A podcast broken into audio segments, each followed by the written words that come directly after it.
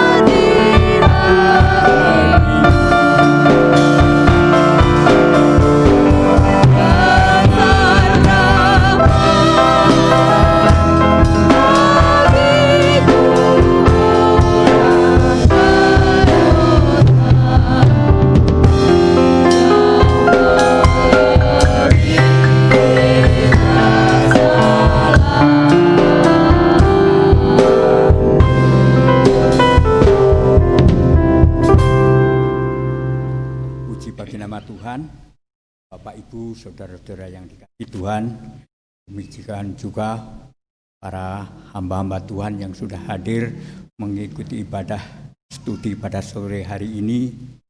Demikian juga saudara keluarga besar Kristus Penebus di mana pun mereka berada mengikuti ibadah ini secara online. Dari tempat ini saya menyampaikan salam selamat sore, salam sejahtera bagi kita sekalian. Kiranya Tuhan memberkati persekutuan kita pada saat sore menjelang malam ini. Puji bagi nama Tuhan, kita sudah diberi kekuatan kesehatan oleh Tuhan.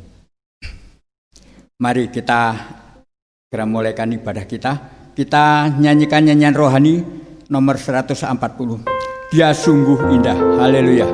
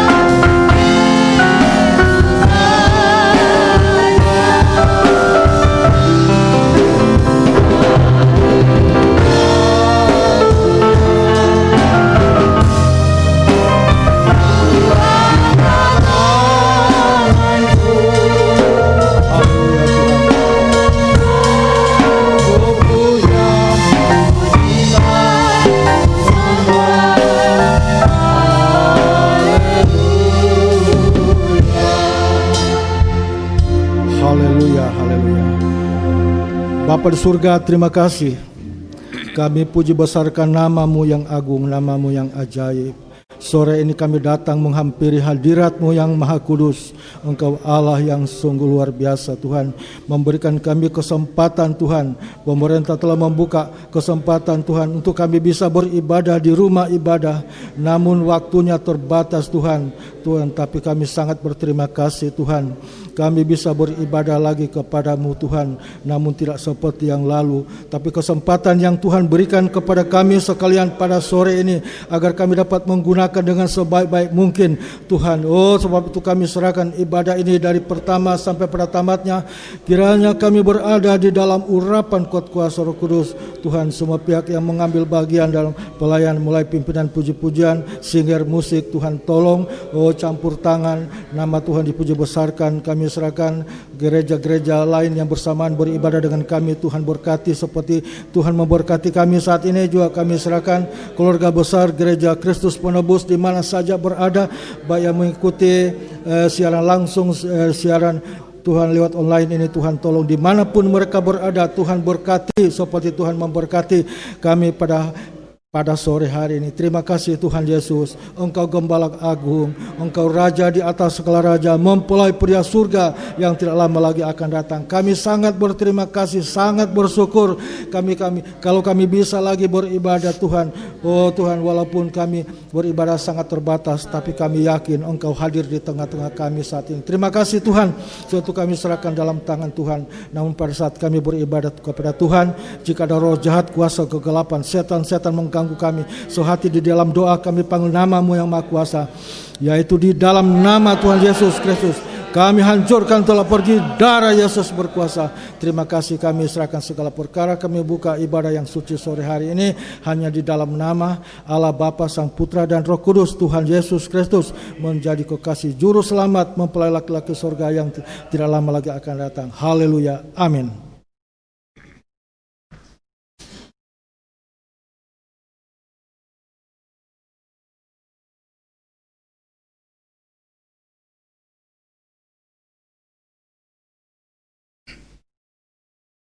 Puji Tuhan.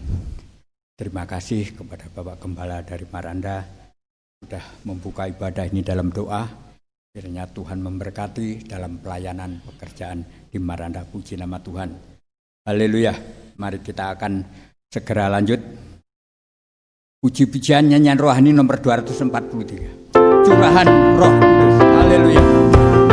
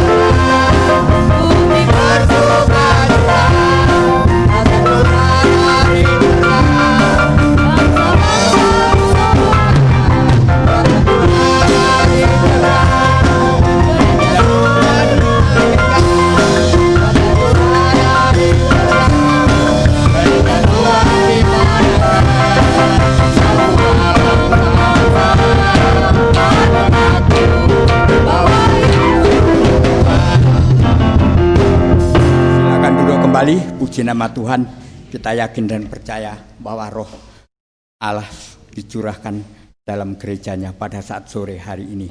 Sehingga kita boleh bersuka cita memuliakan namanya. Puji nama Tuhan. Mari kita lanjut. Nyanyian rohani nomor 220. Di bawah tepat saya.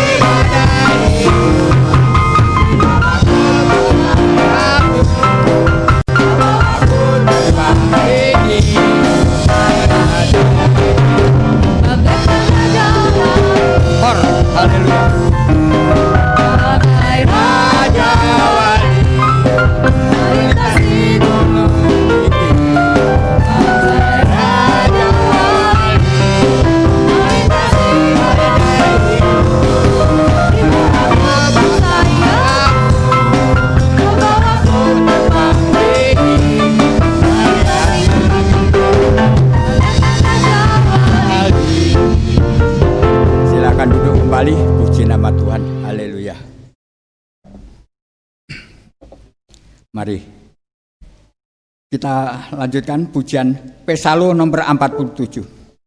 Penebusku, haleluya.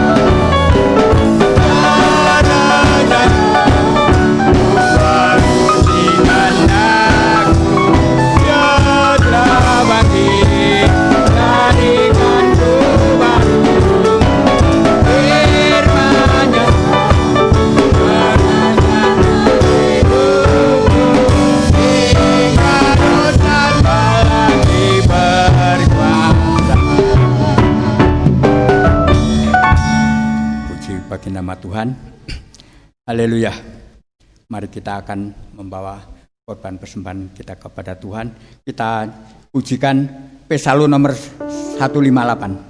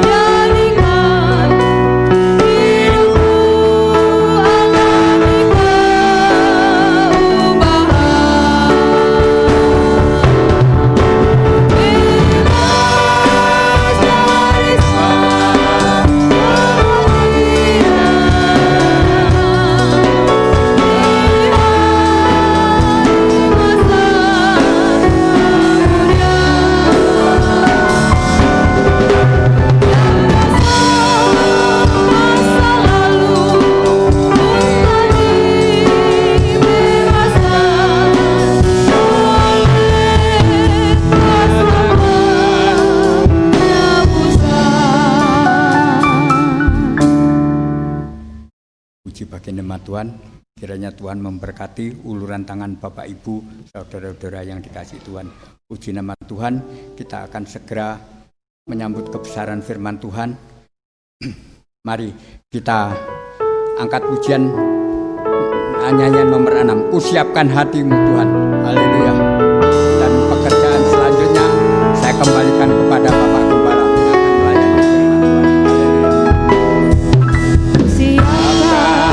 Siapkan Hati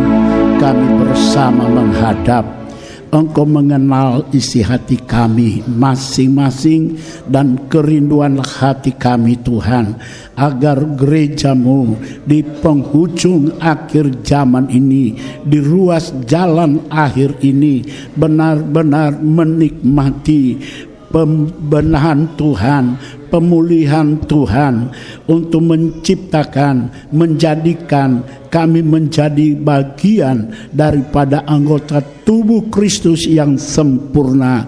Itulah mempelai wanitamu yang akan luput dari bencana yang akan menimpa dunia dan sedang terjadi hari-hari terakhir ini dan ini akan beruntun sampai engkau datang menjemput gerejamu.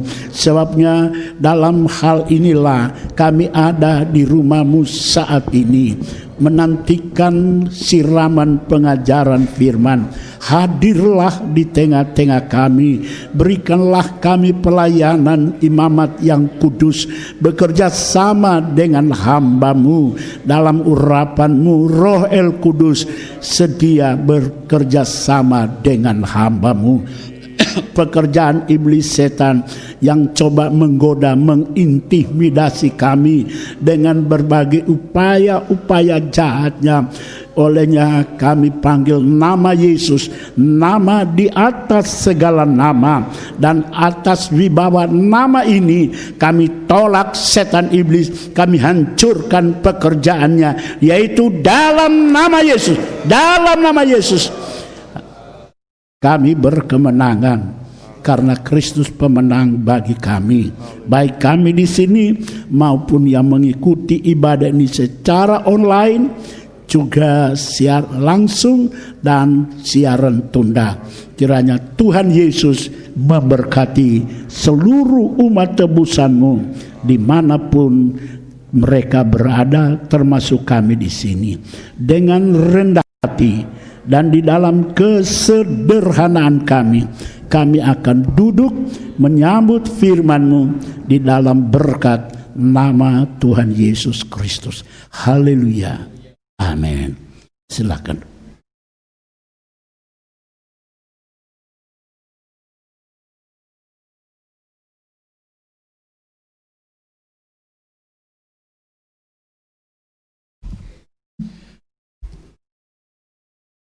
Puji Tuhan. Salam sejahtera. Salam damai sejahtera di dalam nama Tuhan Yesus Kristus kepada kita sekalian baik di sini pun yang mengikuti ibadah ini secara online ya ada yang jarak dekat ada juga yang jarak jauh.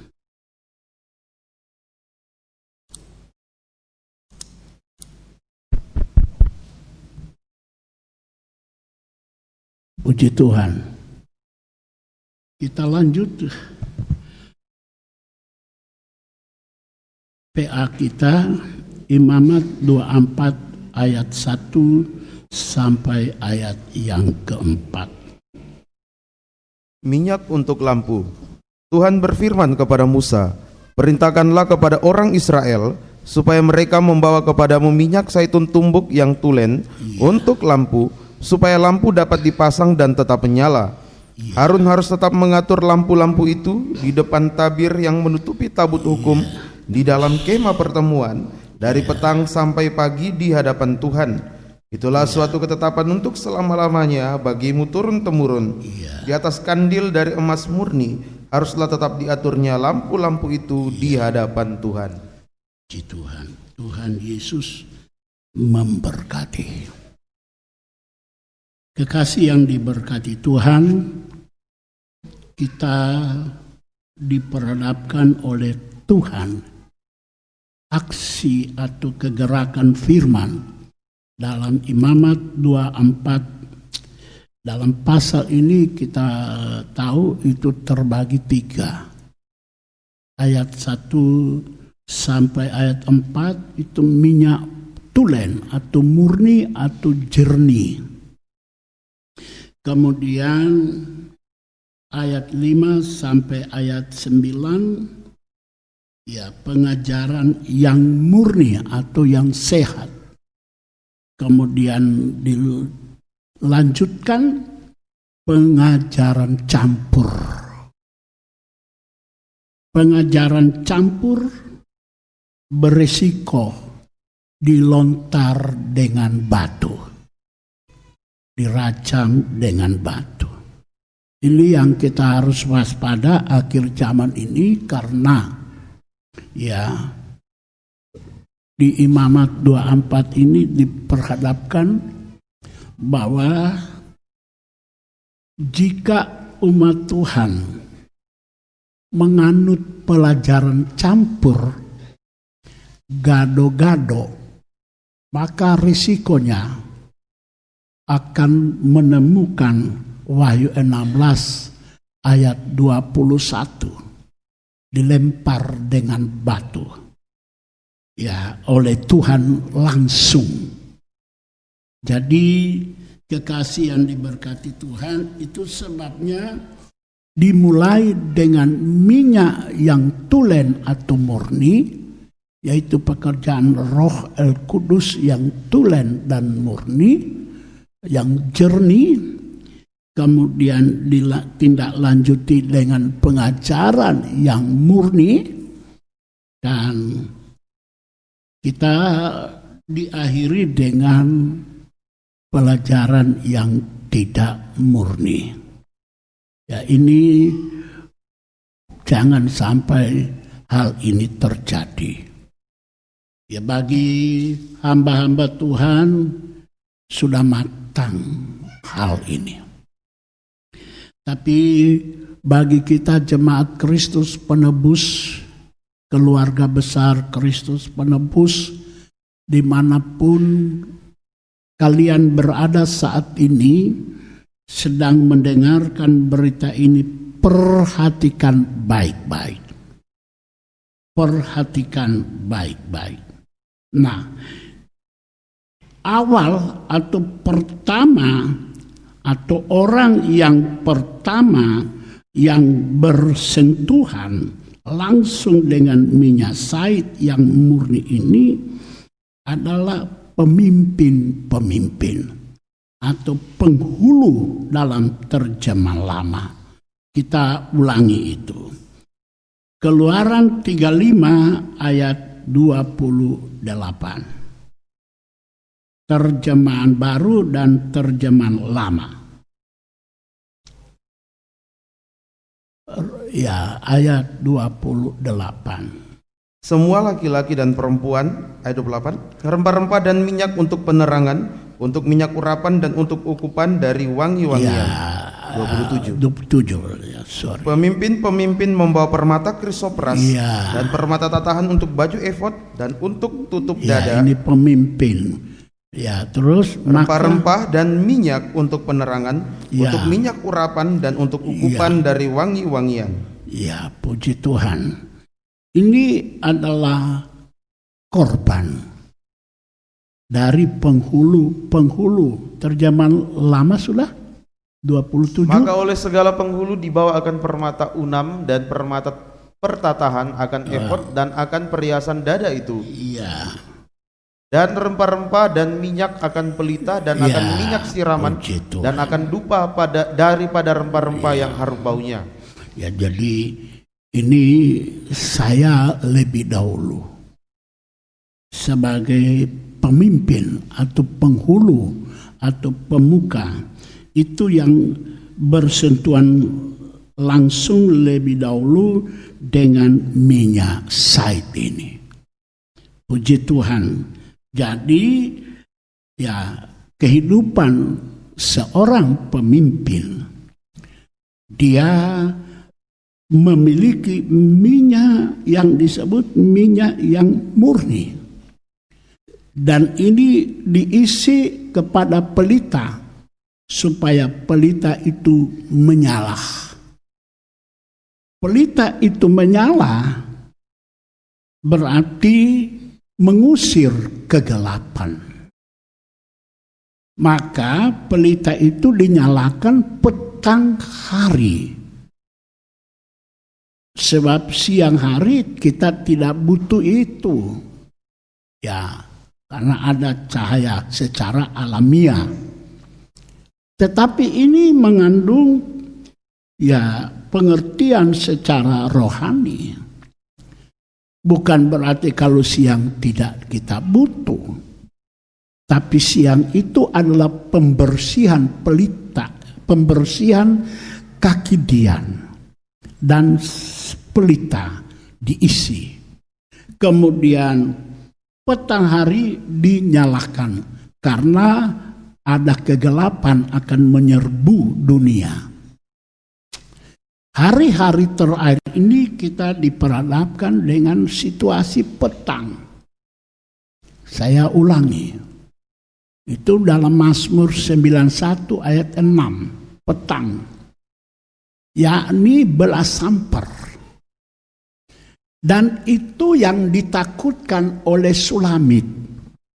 Sehingga Sulamit memohon kepada Salomo tunjukkan di mana Salomo mengembalakan karena hari sudah petang berarti akan berhadapan dengan amukan belas sampar menyusul kelaparan dan sebagainya seperti tadi siaran televisi Bapak Presiden sampai meneteskan air mata karena melihat kelaparan akan terjadi. Ya, Bapak Presiden dalam beliau ya berpidato sampai menangis karena sudah terpapar di depan beliau kelaparan karena virus corona. Memang bagi kita sudah tahu itu ada di dalam firman. Dalam Wahyu 6 kita tidak usah baca ayat 8. Haleluya. Maka karena ini ada hubungannya dengan minyak yang kontak langsung dengan pemimpin berarti gembala, berarti Salomo punya, maka Sulamit gereja Tuhan menginginkan di mana pengembalaan? Yang ada minyak murni. Dan memang itu yang Allah tuntut kepada saya, kepada kami pemimpin-pemimpin. Allah menuntut Allah agar kami lebih dahulu memiliki minyak sait yang murni. Karena kalau minyak sait yang kotor, terang pelita itu tidak akan maksimal. Bahkan kadang pudar. Ya, mati sendiri. Karena minyak sait kotor. Itu sebabnya harus minyak sait itu murni. Sehingga ketika dipasang menyala terus kecuali habis. Nah, berarti jika saya sebagai gembala atau pemimpin sidang jemaat Kristus penebus, saya harus kontak langsung dengan minyak yang murni ini, jangan sampai kotor. Berarti saya lebih dahulu harus berkobar-kobar. Sebab cahaya itu berkobar, menyala. Saya harus lebih dahulu menyala-nyala. Jika tidak, bagaimana kelak nanti? Itu sebabnya ini yang dianjurkan juga oleh Rasul Paulus kepada Timotius supaya dia kobarkan apa yang dia sudah miliki dalam dirinya. Sebagai seorang gembala di Efesus, yang mana di Efesus pada waktu ribuan jemaat, bukan cuma ratus ribuan. Ada yang mengatakan sampai 60 ribu jemaat. Ya, jadi gembala ini harus berkobar. harus berkobar-kobar. Berarti dalam dirinya ada minyak. Said. Tetapi berkobar-kobar itu pun harus disaring. Jangan sampai berkobar-kobar itu karena daging. Bukan karena minyak said. Sebab kelak nanti lewat pelayanan yang ditandai berkobar-kobar, orang yang meninggalkan Yerusalem pun akan ditarik kembali ke Yerusalem. Kalau kita melihat hari-hari terakhir ini, apa yang terjadi di petang ini? Nah, kalau kita tidak hadapi dengan berkobar-kobar, kita akan meringkuk nanti dalam tiga setengah tahun aniaya. Ini adalah masa prasens, eh, ma- masa prasengsara. Saya tidak katakan masa pra aniaya, prasengsara. Nah, kemudian datang aniaya besar. Haleluya. Itu sebabnya lebih dahulu harus saya berkobar-kobar. Saya harus menyala-nyala. Membuktikan bahwa ada minyak yang murni. Dan itu harus diturunkan kepada Timotius. Generasi penerus 2 Timotius 1 ayat 6 Karena itulah ku peringatkan engkau untuk mengobarkan karunia Allah Iya yang ada Allah padamu yang ada padamu oleh oleh penumpangan tanganku atasmu. Iya. Jadi ada pelayanan lanjut estafet. Nah, Rasul Paulus tahu sadar bahwa dia tidak mungkin akan melayani seterusnya sampai 2000 tahun atau 1000 tahun atau ratusan tahun. Perlu dilimpahkan kepada generasi muda. Jadi generasi yang pendahulu ini berkobar ditindaklanjuti dengan generasi penerus harus berkobar tetapi dengan sistem yang benar bukan berkobar karena persoalan yang lain. Ini karena tujuannya juga antara lain berkobar-kobar ini itu akan mengembalikan manusia yang tadi sudah menjauh dari Yerusalem untuk kembali kepada Yerusalem. Tentu kalian sudah tahu di mana itu. Lukas 24 ayat 32. Kata mereka seorang kepada yang Iya. lain, Bukankah hati kita berkobar-kobar ketika ia berbicara dengan kita Nah. di tengah jalan? Pada waktu di tengah jalan dia menceritakan firman Allah dan disebutkan oleh firman Allah berkobar-kobar haleluya ketika mereka mendengar tetapi waktu berkobar-kobar ketika mereka mendengar itu tetap masih dalam perjalanan menuju tetapi ya ketika Yesus memecahkan roti ada kegerakan firman di rumah ya Kleopas suami istri ini baru mereka oh pantas tadi kami dengar kita orang dua dengar firman ini di perjalanan. Ya berkobar-kobar.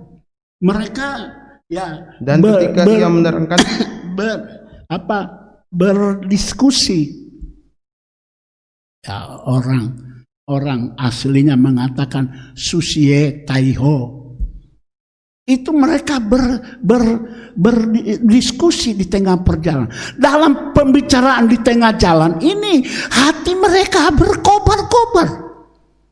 Tapi mereka belum tahu kenapa dan bagaimana. Nanti Yesus lenyap sesudah terjadi kegerakan baru oh bukankah tadi. Nah akibat berkobar-kobar ini apa?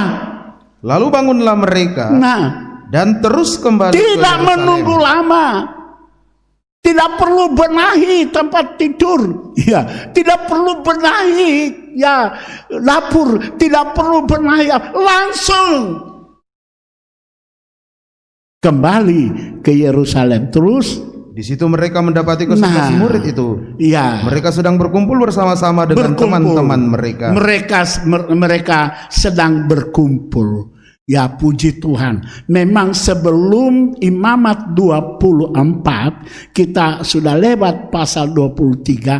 Pasal 23 itu pesta tujuh pesta Allah yang harus dirayakan oleh umat Tuhan dan disebutkan mereka mengadakan delapan kali pertemuan kudus pertemuan kudus dalam pasal 23 delapan kali. Ah, olehnya di sini mereka menemukan apa? Murid-murid sedang apa? Me- Mereka Mereka sedang berkumpul, bersama-sama. Ternyata situasi Yerusalem itu adalah situasi berkumpul.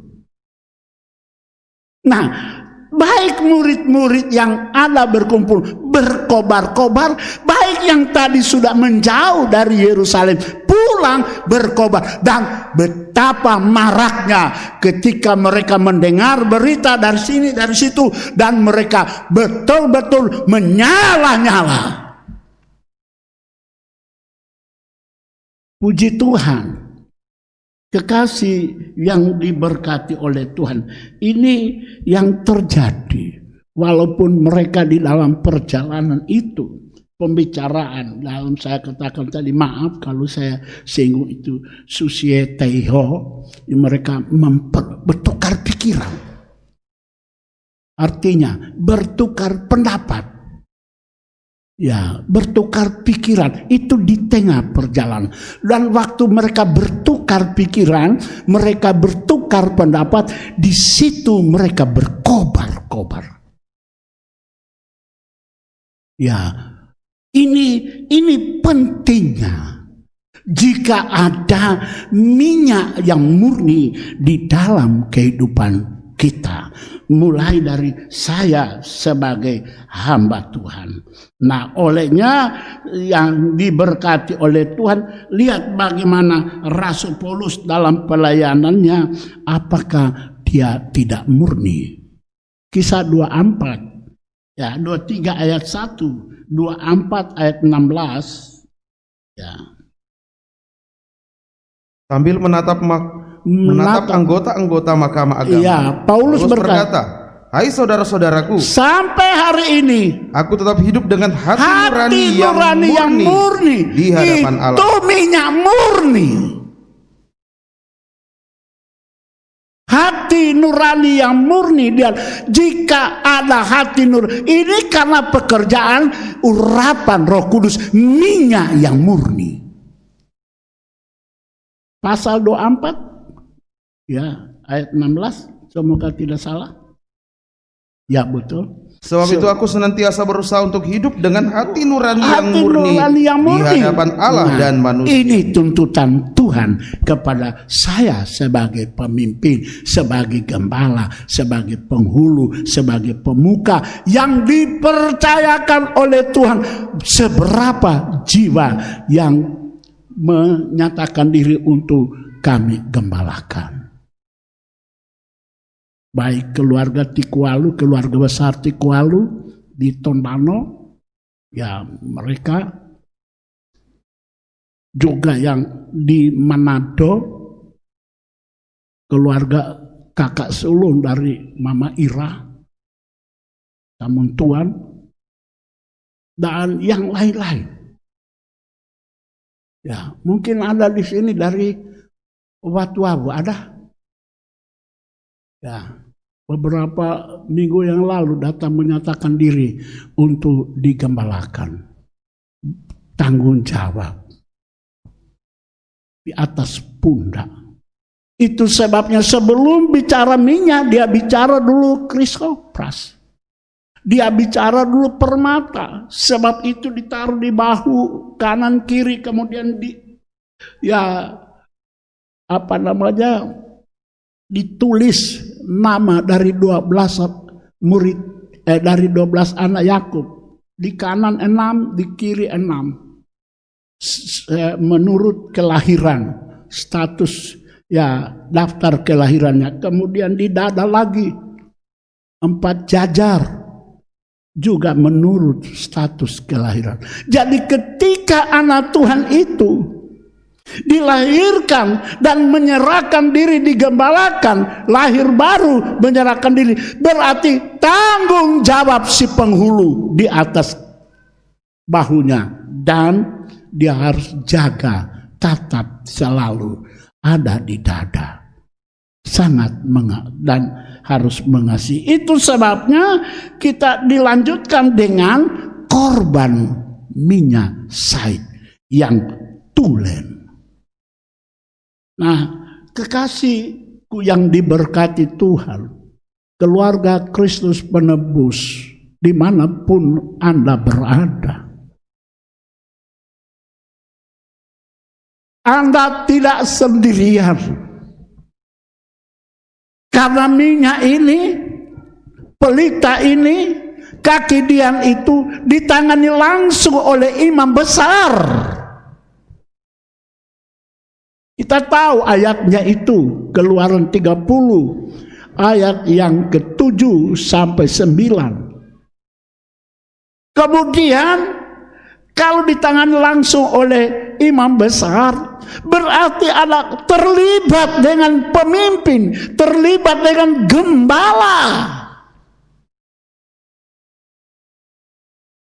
Keluarga besar Kristus penebus Anda tidak sendiri. Di mana pun engkau berada saat ini dengar. Mata Tuhan melihat keadaanmu. Allah ingin meluputkan kita dari sepak terjangnya apa yang terjadi petang hari. Ruang, ya, ruas jalan yang terakhir ini akan banyak timbul masalah. Tetapi hiduplah di dalam terang. Hiduplah dengan hati yang berkobar-kobar. Hiduplah dengan hati yang menyala-nyala. Di hadapan Tuhan. Jangan nanti dipaksa atau terpaksa. Itu sebabnya kata firman Allah. Kita lihat di sini bahwa setelah mereka sudah menjauh itu perjalanan yang layak untuk hari sabat. Berarti kurang lebih 6 kilo. Boleh kata. Ya. Kalau Emmaus ya 15 kilo. Jarak Emmaus dengan kurang lebih 15 kilo. Nah, akhirnya mereka kembali. Berarti dengan hadirnya Yesus di tengah-tengah mereka dan terjadi yang tukar pendapat, tukar pikiran. Mereka tidak tahu bahwa itu Yesus. Ya, saya katakan susieteho tadi, maka mereka kembali ingat Mazmur 137 ayat 5. Hampir mereka ya Pak apa kering tangan kanan mereka. Hampir Allah tidak biar. Allah tidak biarkan tangan kanan mereka. Coba kalau Tuhan tidak datangi mereka di perjalanan. Dan walaupun Tuhan tidak stop di tengah perjalanan.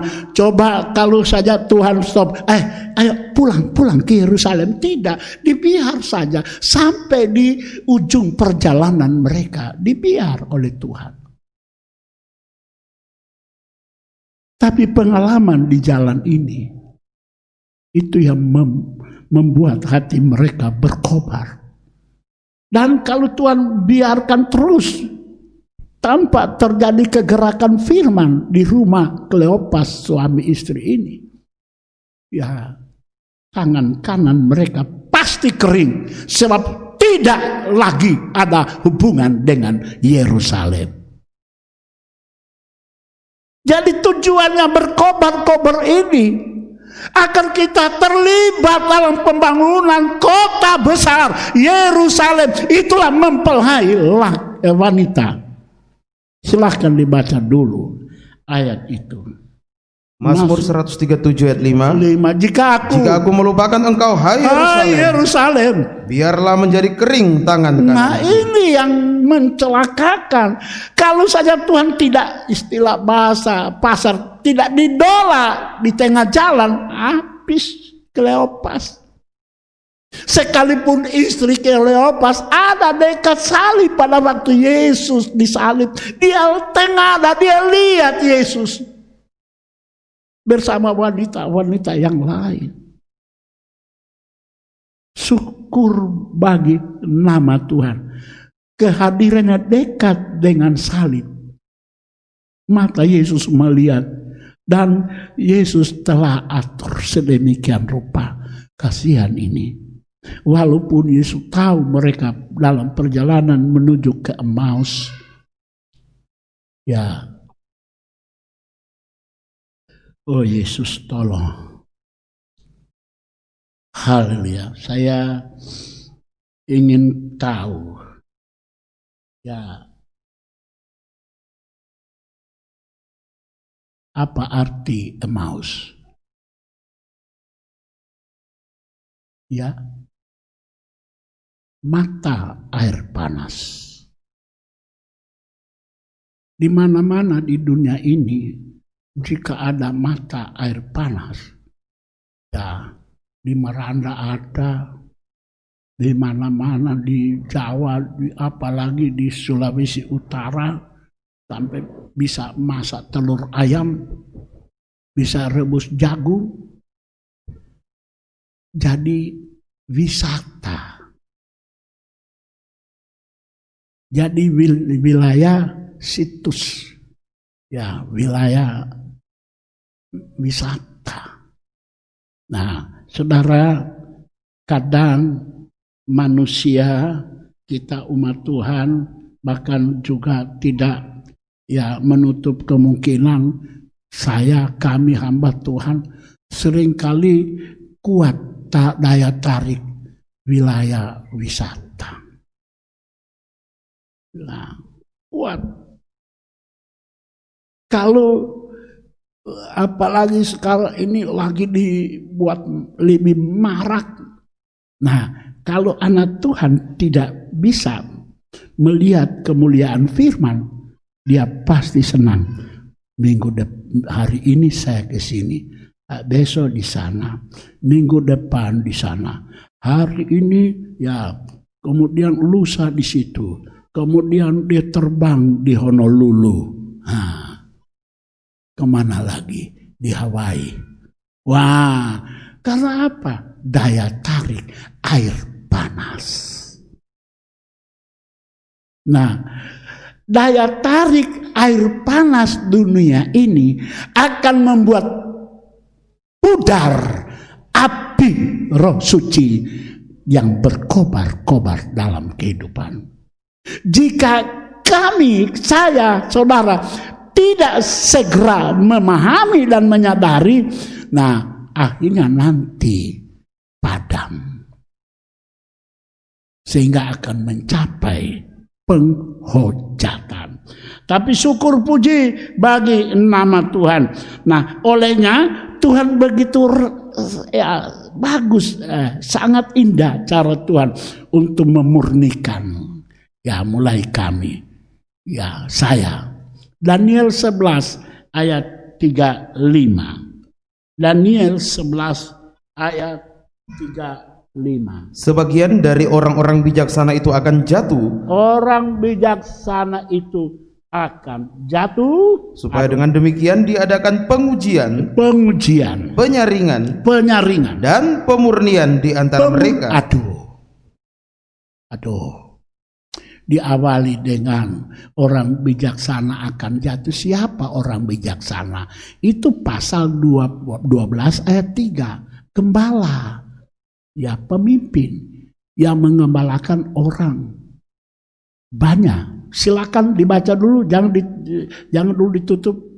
Ya, dan orang bijaksana Dan orang-orang bijaksana akan bercahaya seperti cahaya Iya, cakrawala dan yang telah menuntun banyak orang kepada kebenaran Bintang. seperti bintang-bintang. Nah, jadi lihat yang bijaksana ini akan bercahaya seperti cahaya, tetapi sebagian akan jatuh.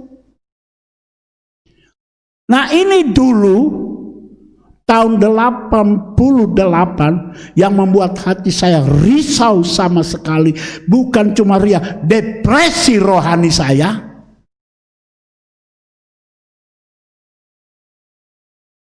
Sangat-sangat depresi. Saya tidak tahu lagi apa yang saya harus lakukan. Mengapa? Orang bijaksana, orang yang mengembalakan jiwa banyak, kemudian berpaling melawan pengajaran mempelai.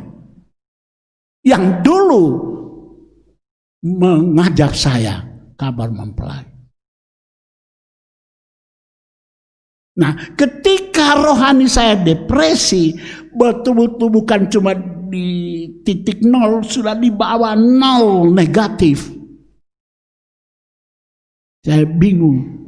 Syukur Tuhan cinta, Tuhan sayang.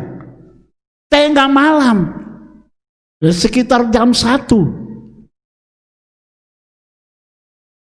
dalam keadaan galau, risau, depresi, gelisah, saya dengar suara.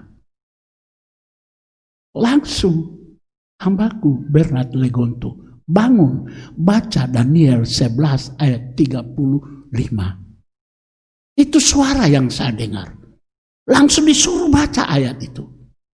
Langsung begitu saya dengar saya langsung bangun ambil Alkitab baca. Oh, kembali berkobar-kobar saya.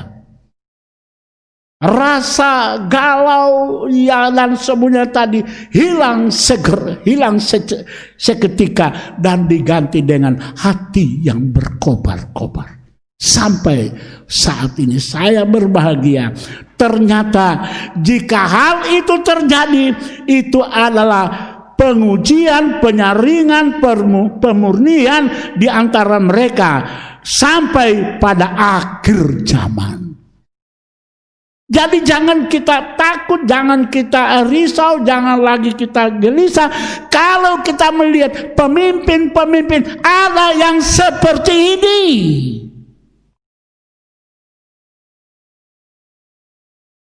Karena sudah ditetapkan, memang kami akan disaring, memang kami akan dimurnikan, memang kami harus diuji. Supaya dilihat siapa yang murni. Ini dulu saya cuma lupa tulis tanggalnya. Di buku saya yang satu ada. Di Alkitab biasa saya tulis tanggalnya.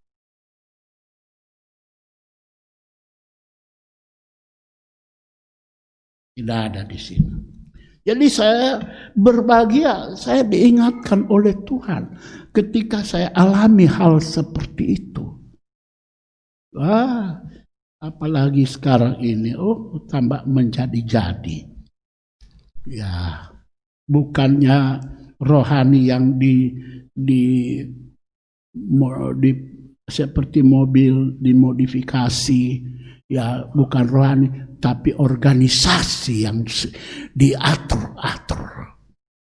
Seakan-akan organisasi ini perahu atau kapal yang membawa kita masuk sorga. Ini sekarang lebih runyam. Nah, olehnya mari kita memperhatikan kembali hal ini. Berarti ya dengan adanya minyak yang sait ini, minyak sait ini, maka saudara-saudara yang diberkati Tuhan, yang mana tadi ya saya harus katakan itu langsung ditangani oleh imam, eh, maaf, oleh penghulu atau pemimpin, tapi ketika di dalam perjalanan itu ditangani oleh Eliezer, Eliasar. Ya, Eliasar yang menangani ketika di dalam perjalanan. Ya, maka saudara coba kita baca bilangan 4 ayat 16. Tetapi Eleazar anak Imam Harun Ah, anak Imam Harun. Mestinya Abihu.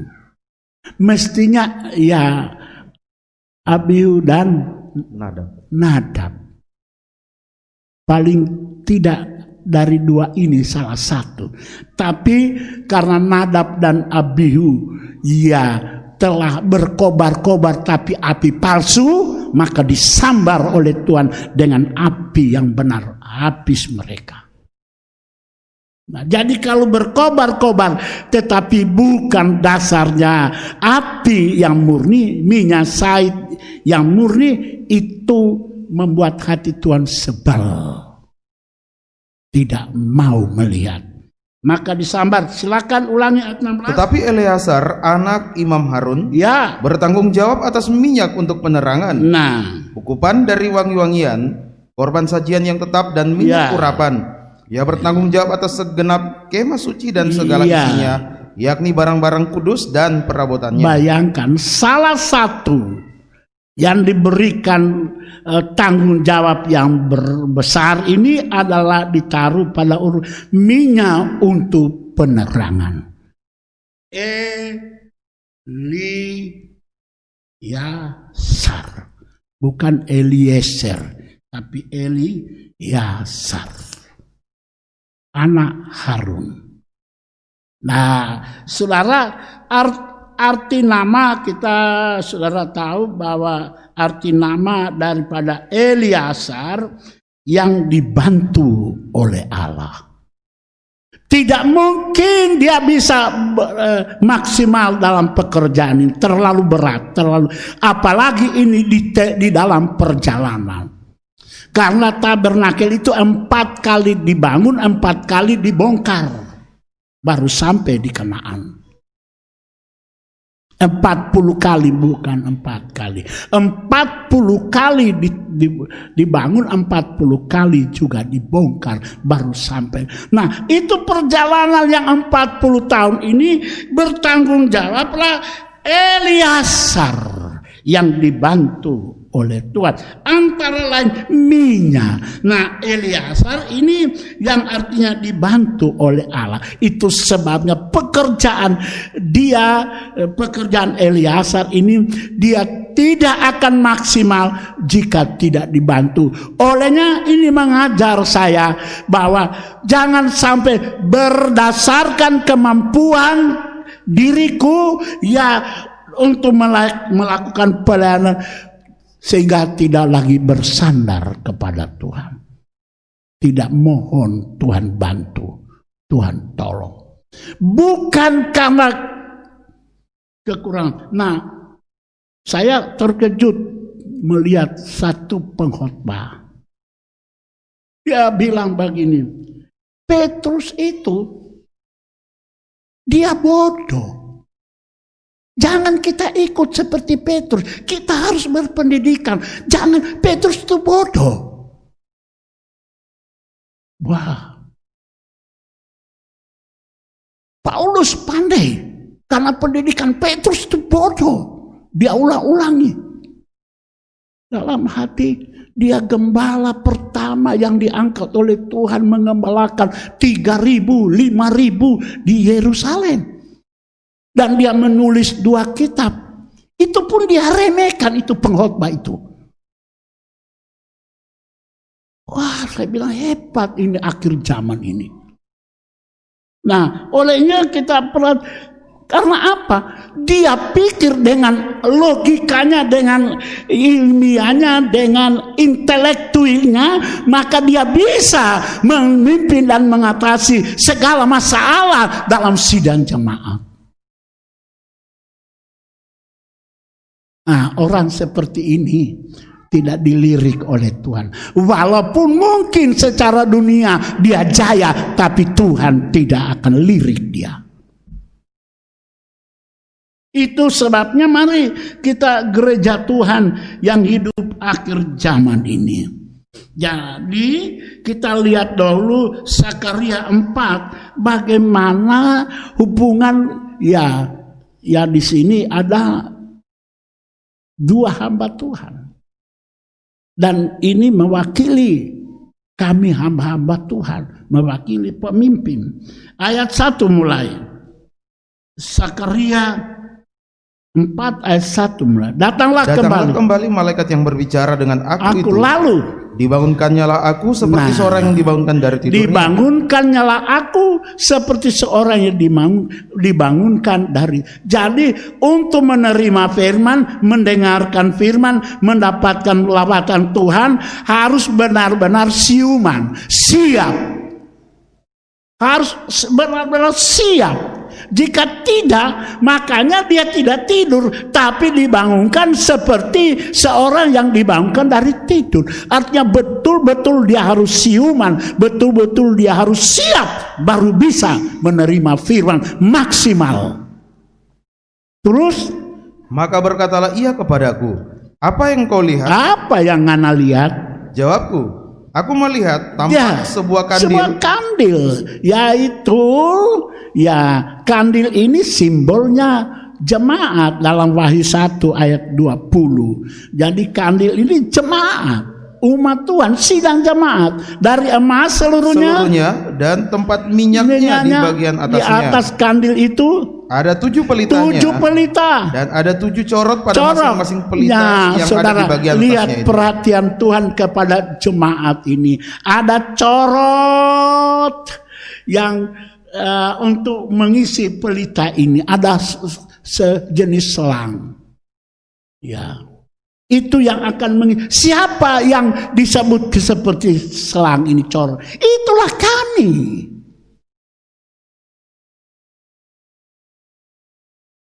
Untuk mengisi kandil itu emas seluruhnya tempat minyaknya ada bagian atas kandil itu ada tujuh pelitanya. Siapa? Siapa yang akan menjadi saluran dari pohon sait itu? Kami. Terus Dan pohon zaitun ada terukir padanya. iya. Satu di sebelah kanan tempat Iya. minyak itu Iya. dan satu di sebelah kirinya. iya ayat empat Lalu berbicaralah aku, kataku kepada malaikat yang berbicara dengan aku itu. apakah arti Apakah arti semuanya ini Tuhan? iya Maka berbicaralah malaikat yang berbicara dengan Iya. aku itu katanya kepadaku, Tidakkah engkau tahu apa arti semuanya ini? ini Jawabku, Jadi tidak Tuanku. dia hamba Tuhan ini selalu, selalu bertanya ingin tahu. Jangan pura-pura ta- pura-pura tahu padahal tidak tahu. Ya. Tapi ingin tahu. Jangan seperti tuturuga dalam perahu. Ya. Pura-pura tahu seperti tuturuga dalam perahu. Nah ini jadi dia terbuka. Dia katakan, aku tidak tahu. Kalau memang dia tidak tahu. Jangan pura-pura tahu padahal tidak tahu. Terus, Maka berbicaralah ia katanya. iya, Inilah firman Tuhan kepada Zerubabel Iya. Bukan dengan keperkasaan dan, Dan bukan, bukan- dengan kekuatan, melainkan melainkan dengan rohku firman iya, Tuhan semesta ini alam. yang akan membuat berkobar-kobar. Puji Tuhan sampai di situ. Jadi dari dari tangki sana ada corot jatuh kepada pelita. Nah, pelita itu menyala dan pelita itu ada di atas kandil atau di kaki dian emas. Itulah jemaat yang harus terus menerus berkobar-kobar. Mengapa? Sebab ada pelita yang menyala. Amsal 6 ayat 23 Cahaya pelita itu adalah ajaran. Berarti anak Tuhan sidang jemaat itu Benar-benar menjunjung tinggi Cahaya firman pengajaran. Betul-betul murni Karena roh Allah yang ada padanya. Silahkan Karena perintah itu pelita Dan ajaran itu cahaya, Cahaya. dan teguran yang mendidik itu jalan kehidupan. Ya, puji Tuhan. Sebab dia jemaat Tuhan, keluarga besar Kristus penebus, jangan kurang hati jika ditegur. Jangan kesal. Karena kita ini adalah orang-orang yang berdosa. Ada nyanyian dalam pesalo. Ya, aku direndahkan. Ya, itu jangan sampai Anda ya tidak mau ya ditegur. Jangan. Haleluya. Tentu kekasih yang diberkati oleh Tuhan ini, ya ini tugasnya kami, tugasnya saya. Makanya saya berjuang, bergumul, ya Tuhan. Jika Tuhan, tapi saya optimisme di depan ini pasti jemaat akan dipenuhkan Roh Kudus. Saya yakini.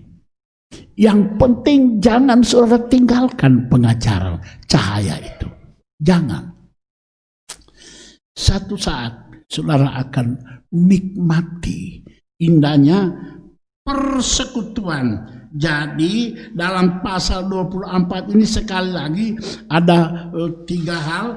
Persekutuan dengan kaki dian emas secara murni ya yakni minyak yang murni. Kemudian yang ayat 5 sampai 9 itu persekutuan dalam kemurnian pengajaran. Jadi persekutuan dalam ya hubungan dengan Roh Kudus minyak itu harus murni persekutuan dalam kemurnian pengajaran ayat 59 dan ayat 10 dan seterusnya persekutuan campur tidak murni. Apalagi tiap ibadah satu orang yang khotbah, minggu depan satu orang yang khotbah, tidak tahu pengajaran apa yang dia bawa. Karena dia tidak pernah diajar tentang soal tahbisan. Maka yang penting memimpin upacara ibadah. Ya yang sudah khotbah selesai. Sudah. Dia katakan kenyang Padahal yang diberi racun tinggal menunggu kapan masa inkubasinya muncul. Ya, olehnya jangan sampai terjadi dalam diri kita. Kemudian kembali kita lihat ya. Kalau tadi tugas Eliasar itu berat memang salah satu menjaga minyak ini minyak untuk pelita di dalam perjalanan 40 tahun. Tapi ya kita ternyata melihat bahwa Eliasar juga tidak sampai di Kanaan. Karena yang sampai di sana cuma Kaleb dan Yosua. Orang-orang yang keluar dari Mesir. Ya di luar daripada yang 20 tahun ke bawah. Dan yang lahir di padang belantara. Ya itu. Kemudian kita lihat bagaimana kita memperoleh minyak tulen ini. Bagaimana caranya kita memperoleh minyak tulen atau murni ini untuk mengisi pelita. Ya, ada lima proses. Ada lima proses. Ya, buah zaitun itu tidak terlalu besar, hanya se seperti ujung jari saya ini saja. Lonjong. Bulat, ya, tapi lonjong. Itu, ya, kalau orang di Timur Tengah itu memang mereka jadi menu.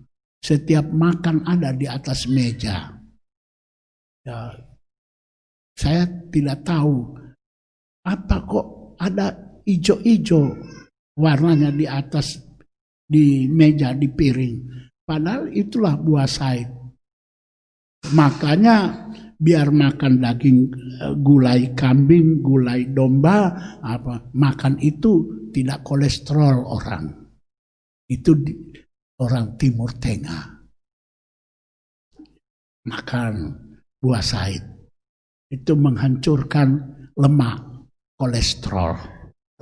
Ya, puji Tuhan. Nah, pertama buah sait proses pertama adalah buah sait itu dipetik. Ya, dia harus keluar dari pohonnya. Ini mengandung pengajaran apa kepada kita? Jika kita mendapatkan minyak sait yang murni, kita harus rela lepas dari jati diri lama. Kita harus datang kepada jati diri baru. Ini harus dipetik. Keluar dari jati diri lama dan datang kepada jati diri baru. Kadang kita tidak kita tidak mau keluar, kita pertahankan jati diri lama. Bagi, baru dari sisi itu bagaimana kita mendapatkan ya minyak sait yang murni kalau tetap lengket dengan jati diri lama.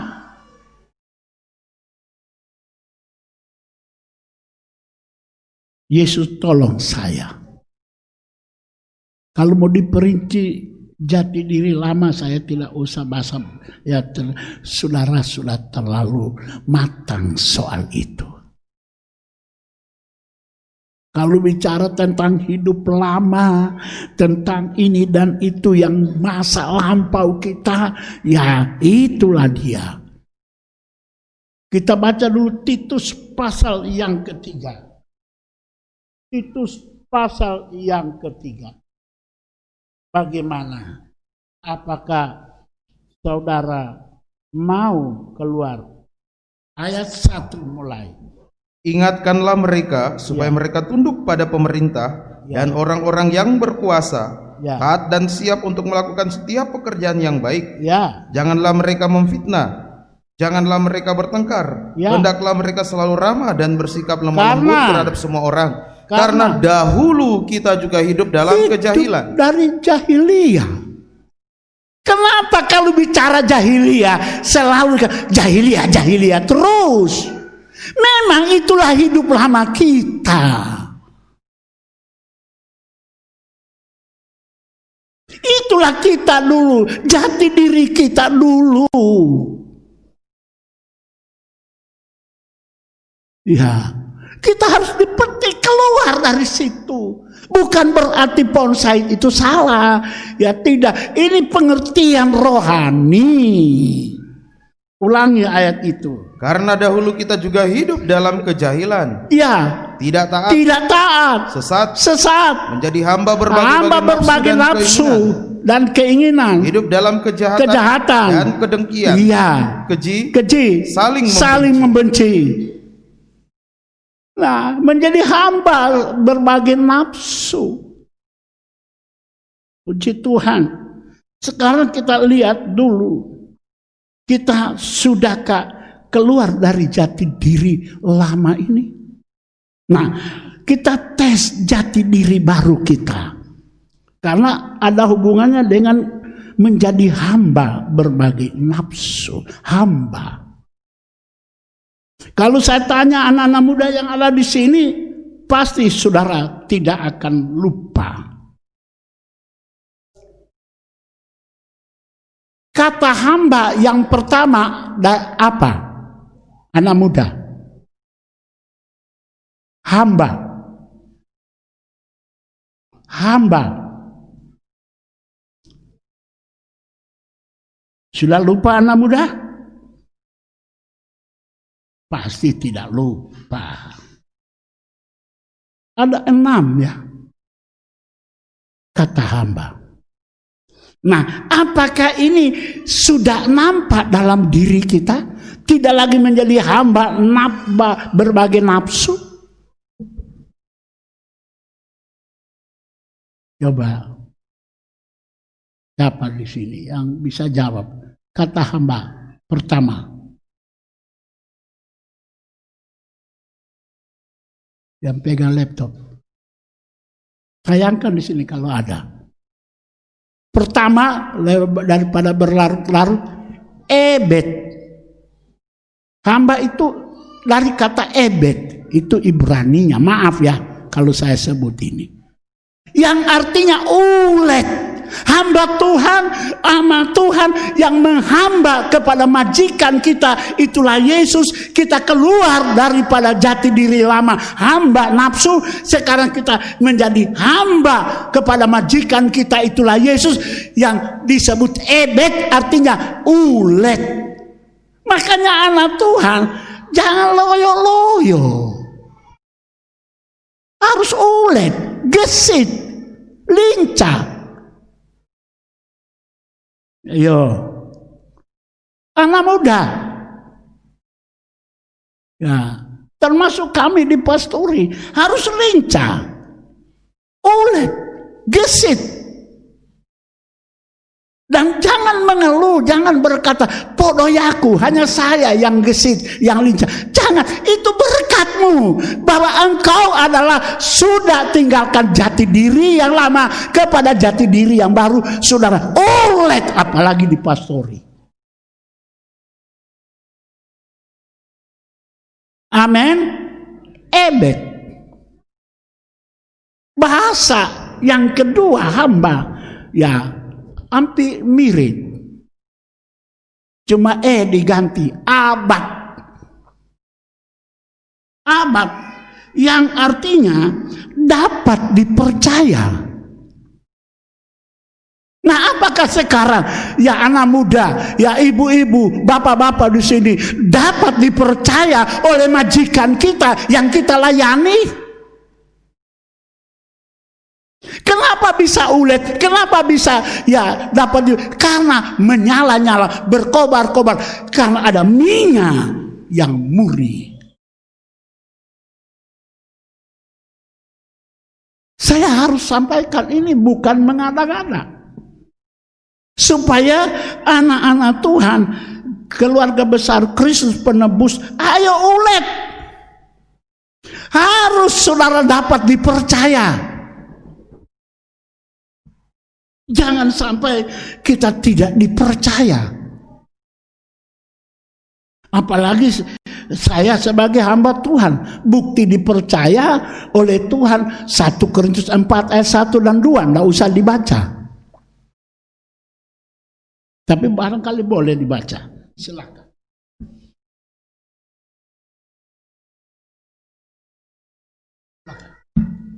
Dua Korintus. Du- 1 Korintus 4 ayat 2.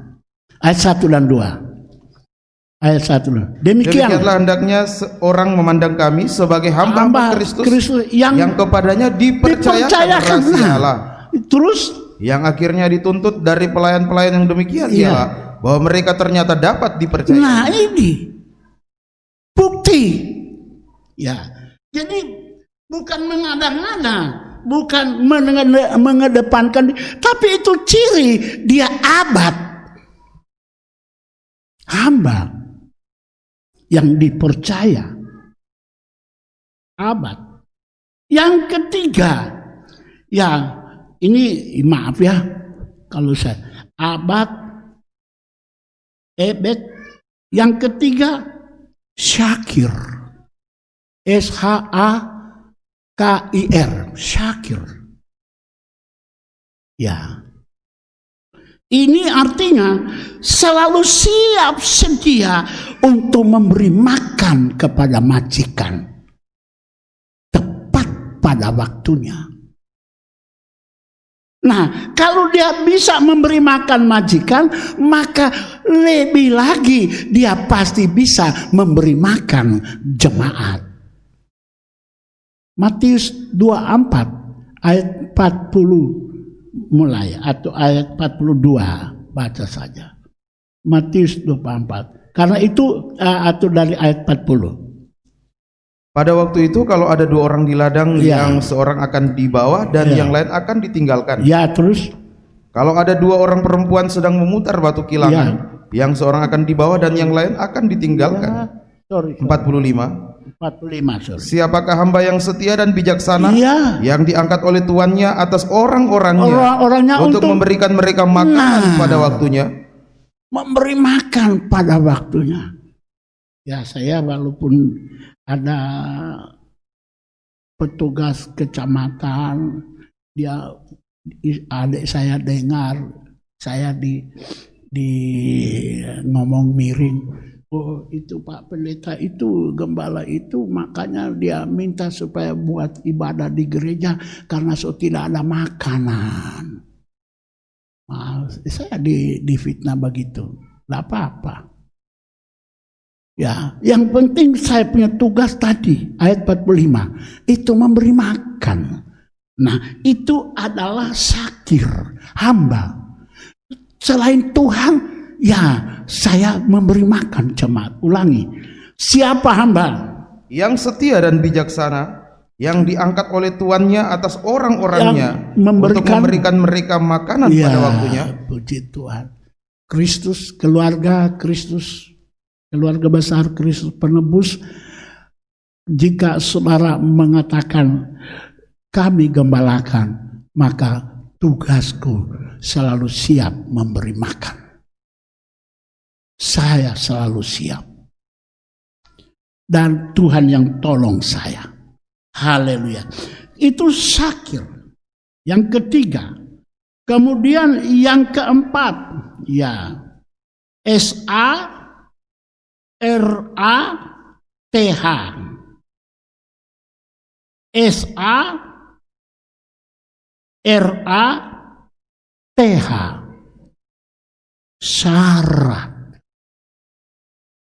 Syarat. Yang artinya, nah ini untuk saya lagi. Mengabdi hanya kepada satu majikan. Menjadi hamba kepada satu majikan, tidak dua majikan. Nah, persoalan ini yang banyak diperbincangkan, yang banyak dihantam-hantam di mana-mana. Ya, oh perpuluhan itu tidak lagi, ya sudah tidak butuh, tidak perlu. Ya,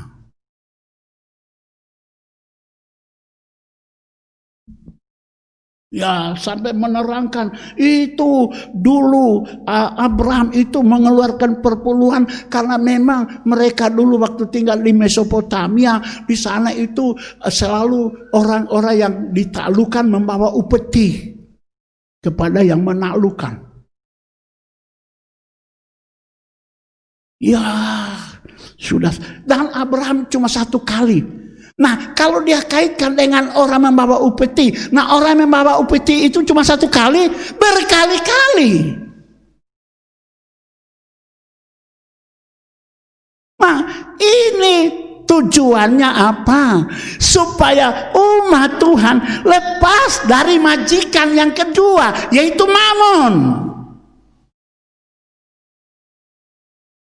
Saya ulang katakan 400 em, eh, 100 tahun se- sesudah eh, Abraham mengeluarkan perpuluhan itu ya 100 lebih lagi tahun ya sudah dikatakan waktu Abraham sudah suku Lewi sudah keluarkan padahal 100 tahun lebih baru suku Lewi muncul.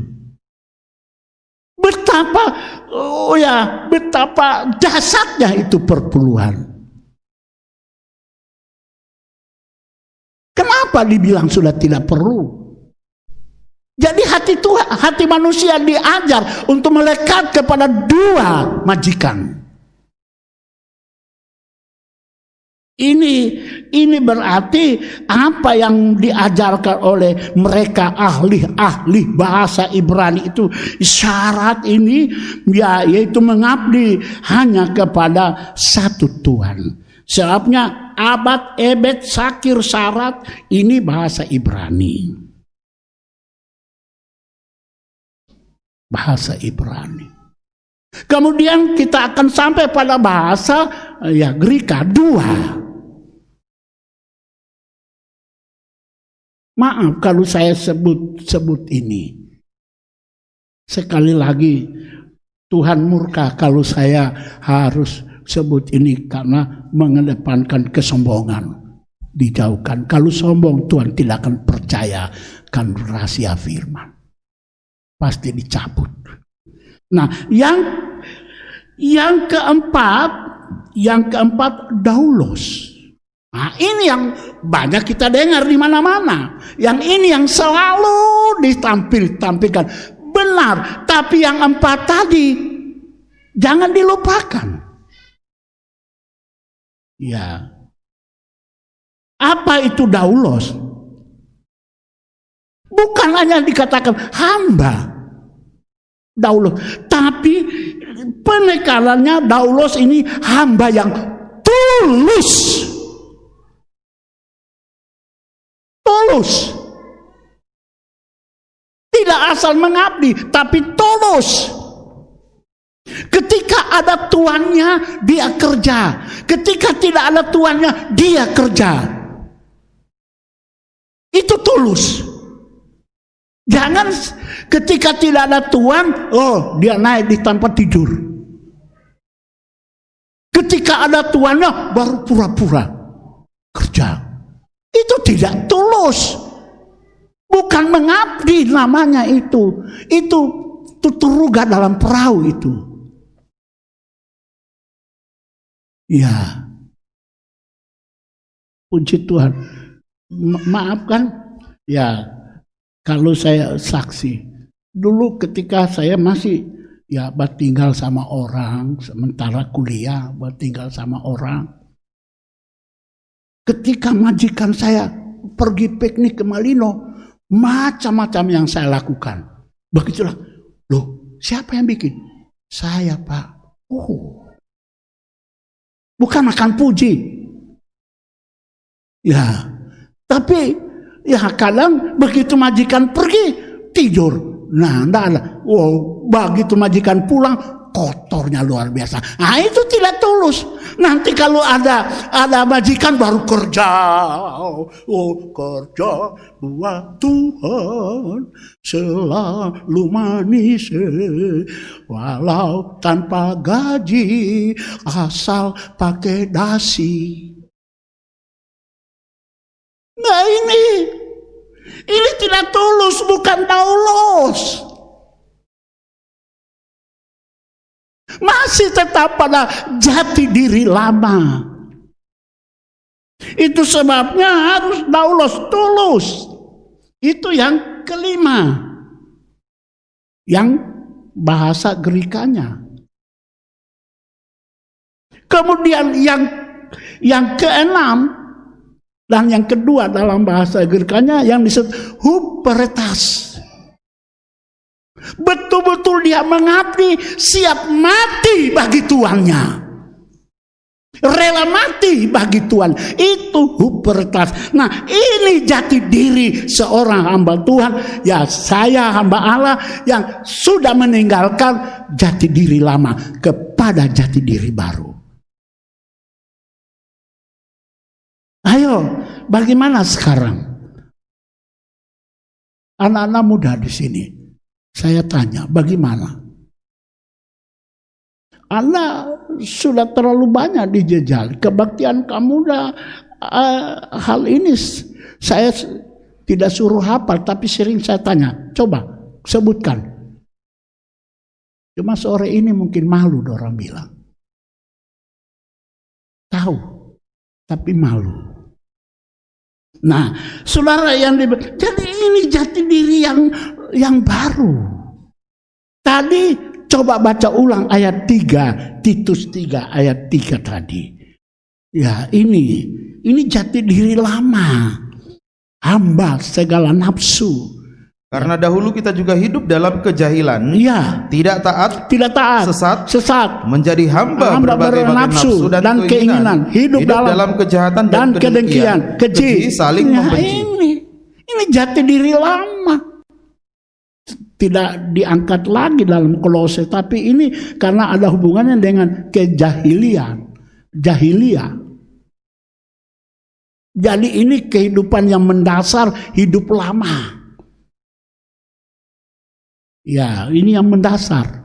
Nah, olehnya sekarang kita di sini pertama jahil dalam kejahilan tidak taat dua, sesat, ya hamba eh, nafsu dan keinginan, hidup dalam kejahatan, kede- ke- kedengkian, dan ada enam. Coba, coba ulangi, baca.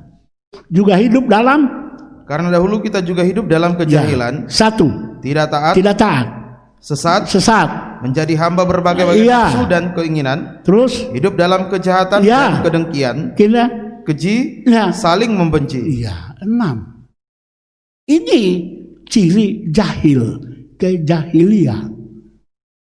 Hidup ada enam. Maka kita juga tampil enam lagi. Tetapi sudah jati diri baru. Ebek, ulet. Ya, kemudian abad dapat dipercaya yang ketiga, syakir selalu siap sedia memberi makan majikan dan umat.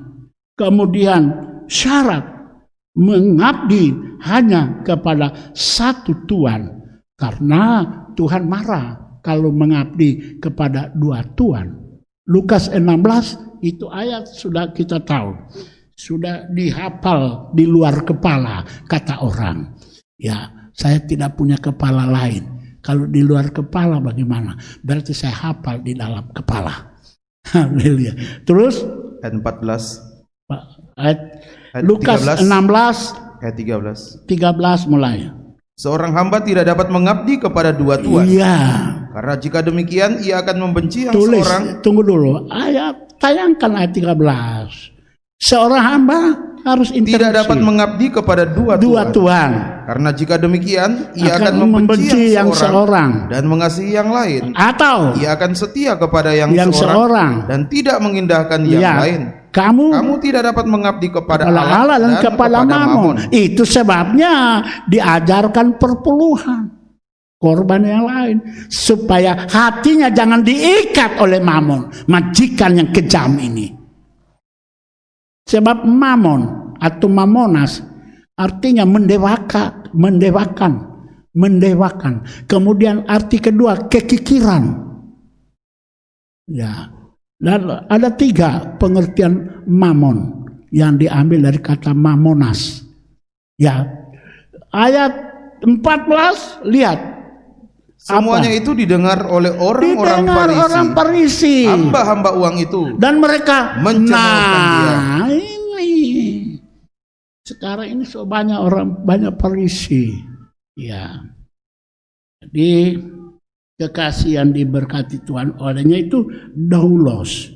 Kemudian uperitas siap mati bagi tuannya Nah, hamba yang huperitas ini kalau dulu di zaman ya purba, di zamannya gereja hujan awal ya dan sebelumnya mereka ini adalah orang-orang kalau di dalam pelayaran kapal pakai layar ya kain mereka adalah orang-orang yang paling di, di dasar yang pegang gayung itu. Kalau tidak ada angin jadi kalau kapal tenggelam mereka duluan malomos mati. Dan mereka itulah yang disebut hubertas. Nah, puji Tuhan, olehnya kita lihat ini kita harus keluar dari jati diri lama kepada jati diri yang baru. Nah, sesudah itu ya sedikit lagi Sesudah dipetik, dijemur. Apa sih salahnya buah said itu? Kok harus dijemur? Jika dia bisa bersuara, dia akan katakan panas.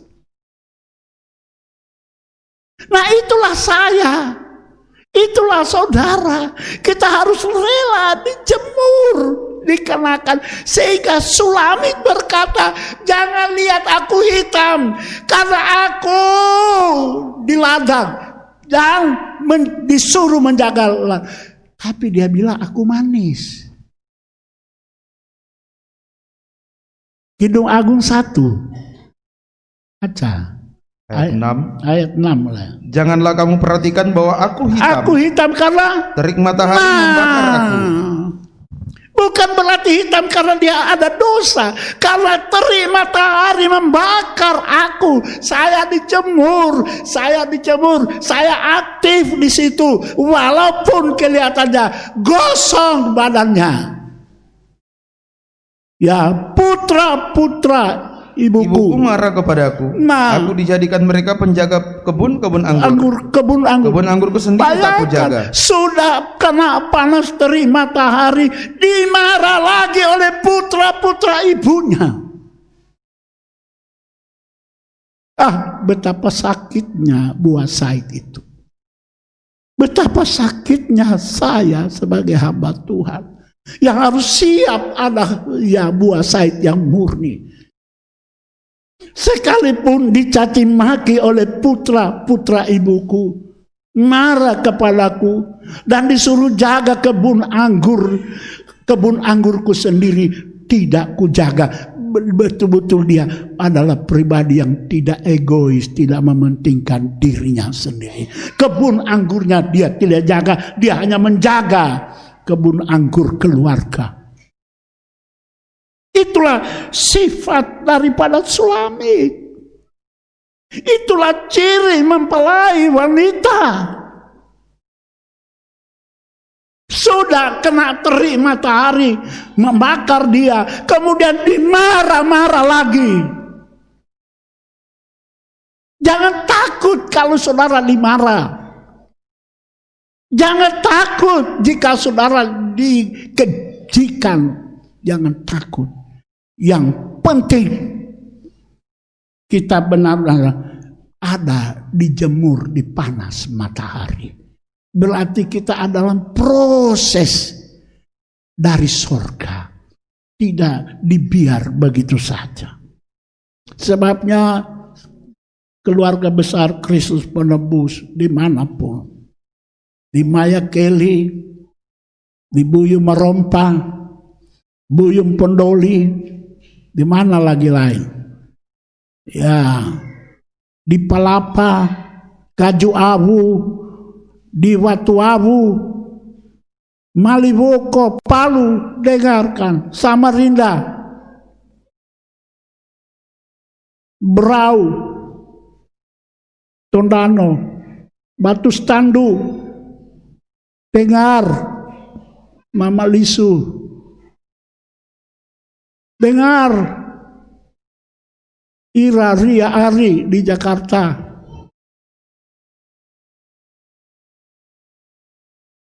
Jangan sampai saudara putus asa. Saudara kesal, kemudian berkata selamat tinggal Tuhan Yesus. Selamat tinggal pengajaran. Jangan. Sekalipun panas, terik, dijemur, kemudian saudara dimarah-marah lagi, terima semua dan dikunci dengan tidak mementingkan diri. Itu yang terjadi. Inilah calon mempelai wanita yang disebut sulamit. Sekalipun seperti itu, ternyata ayat yang ketujuh itu yang dia cari. Dia cari pengembalaan yang bersuasana mempelai, suasana Salomo. Karena petang, karena virus corona, ya petang. Kemudian ya kita baca saja bagian yang terakhir. Ayat 7. Ayat yang ketujuh kemudian Mazmur 91 ayat 6. Ceritakanlah kepadaku jantung Nah. hatiku. Di manakah Kanda menggembalakan domba? Ya. Di manakah Kanda membiarkan Tadi dia dijemur. Sekarang dia mencari perlindungan dalam pengembalaan karena toh harus berada di dalam pengembalaan. Terus Di manakah Kanda membiarkan domba-domba berbaring pada, pada petang hari? petang hari karena Mengapa aku akan jadi serupa pengembara dalam dekat kawanan-kawanan kawan domba teman-teman? Nah, ada kawanan domba teman-temannya. Itu dalam Matius 11 adalah orang-orang yang mengajar tapi dia sendiri tidak melakukan. Itu teman Salomo. Terus ayat Jika engkau tak tahu, hai jelita di Ya, antara wanita, ah, maaf, maaf, ya Mazmur 91 ayat 6. Mazmur 91 ayat. Ya. Mazmur terhadap penyakit sampar yang berjalan di dalam di gelap, dalam gelap terhadap penyakit menular yang yang mengamuk, di mengamuk. Nah, petang. sekarang makanya saudara bawa diri dalam pengembalaan. Di dalam pengembalaan inilah kita akan diupayakan oleh Tuhan lewat firman roh dan kasih di dalam pengembalaan sehingga melekat kita dengan Tuhan dan karena kita melekat dengan Tuhan maka Tuhan pasti bentengi dan luputkan dari semua yang akan terjadi itu.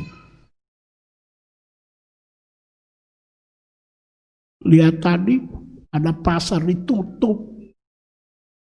Kasihan. Makanya presiden kita menangis.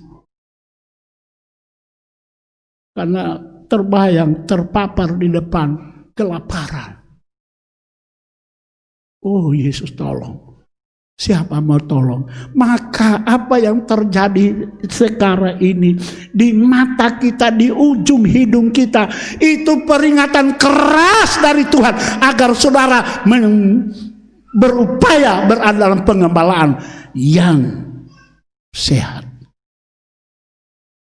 Haleluya. Olehnya jangan sampai ini saudara lewatkan. Terima.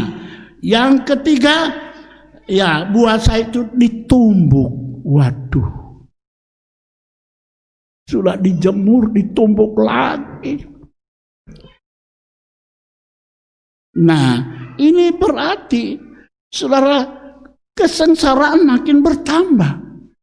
Tetapi untuk menyudutkan semua daging, kita mulai dirobek pelan-pelan oleh pekerjaan firman daging kita tadi yang namanya zaman jahiliyah itu meng- menghamba me- kepada ya nafsu daging ya supaya nanti kita benar-benar ebet abad sakir syarat daulos huperetas Puji Tuhan. Nah ditumbuh sakit. Sesudah ditumbuk nggak mau cepat saja. Sesudah ditumbuk buat saya diperas lagi. Sesudah diperas disaring. Maka saringan pertama warnanya hijau, warnanya hijau. Ya, dan itu memang menurut mereka di Timur Tengah yang saringan pertama itu tidak dipakai untuk menggoreng-gorengan, tetapi disimpan oleh tuan rumah setiap se- sesudah makan satu sendok mereka minum itu. Menjaga. Walaupun tadi satu baskom ya begini wow lihat tulang-tulang kambing tulang apa yang dibikin eh, kaledo nah, lahap makan tapi minum itu saringan pertama warnanya hijau. Ya dulu saya bawa. Saya ambil satu jerigen kecil saya bawa. Itu saya minum-minum. Ya habis makan minum satu sendok. Ya saya tidak kasih saudara. Ya puji Tuhan. Nah saringan yang paling air itu yang murni minyak. Itu yang dipakai. Nah inilah yang dipakai untuk pelita pengisi pelita. Jadi saudara bayangkan itu saringan yang terakhir. Beras disari yang terakhir. Kalau disebutkan kata terakhir, kitalah sekarang ini harus diperas sampai keluar minyak yang tulen atau yang murni. Kita berada pada ruas jalan terakhir. Haleluya. Mulai saya dulu. Maka saya tidak akan terkejut jika saya harus diperas dan disalin. Rela, relakan. Haleluya. Supaya kita ini benar-benar menghasilkan minyak sait yang murni.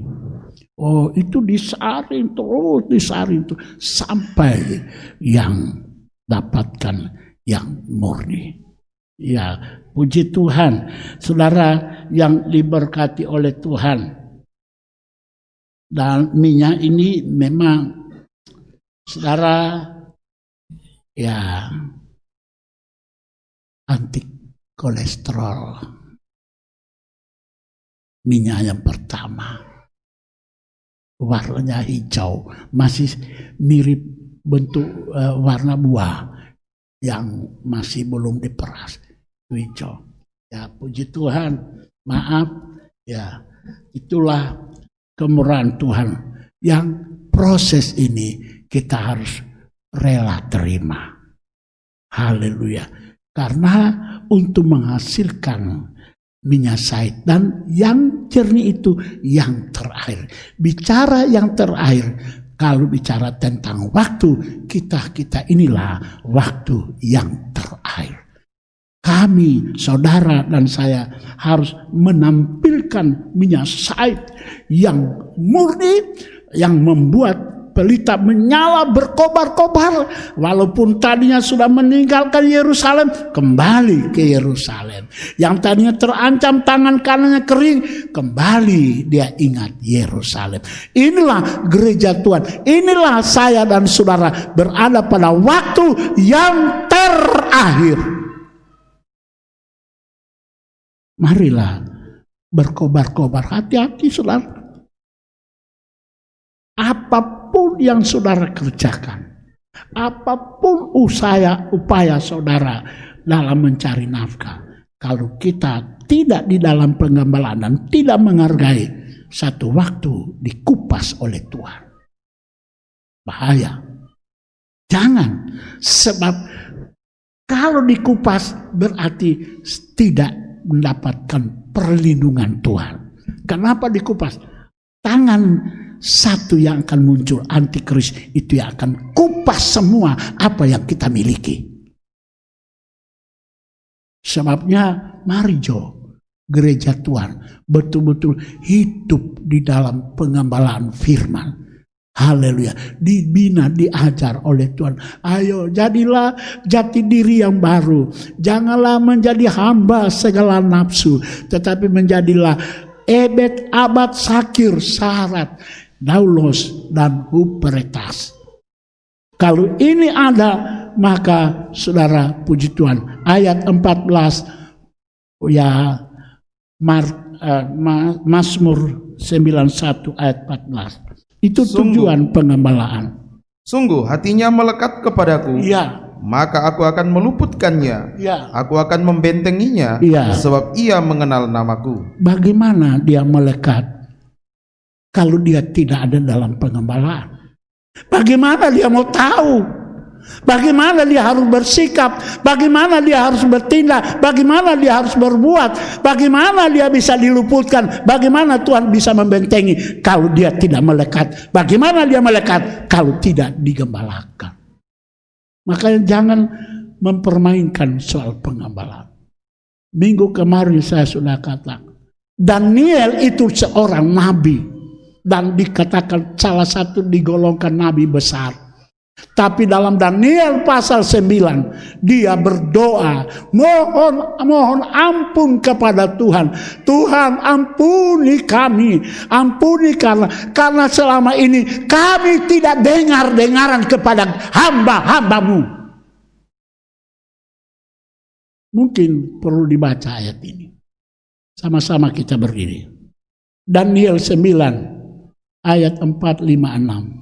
Maka aku memohon kepada Tuhan Allahku dan iya. mengaku dosaku demikian. demikian. Ah Tuhan Allah yang maha besar dan iya. khasiat yang memegang perjanjian, perjanjian dan kasih setia terhadap mereka yang mengasihi yang engkau, mengasihi engkau serta berpegang pada perintahmu. pada perintahmu Kami telah berbuat dosa berbuat dan salah. dosa dan salah Kami telah berlaku fasik, Fasik. dan telah memberontak. memberontak Kami telah menyimpang dari perintah, perintah dan dan peraturanmu. per- dan kami, Kami tidak taat kepada ah, hamba-hambamu para tekan nabi. itu itu yang saya bilang Dan tadi. kami tidak taat kepada hamba-hambamu. para nabi. Nah, itu. Daniel nabi. Tapi dia tahu kenapa mereka harus di Babel. Karena sebelum ke Babel cukup. Sebelum ke Babel mereka adalah dia sebagai seorang pemuda. Termasuk yang lain-lain. Tidak taat kepada hamba-hamba Tuhan. Makanya jemaat Tuhan belajarlah taat dalam pengembalaan. Jangan saudara hanya melihat figurnya, dengar apa yang dia katakan dan doakan dia. Haleluya. Puji Tuhan, sama-sama kita berdiri. Mari sama-sama kita berdiri. Pelayan perjamuan. Haleluya. Puji Tuhan. Sekalipun badai topan menerpa, ku tak takut dan tak gentar.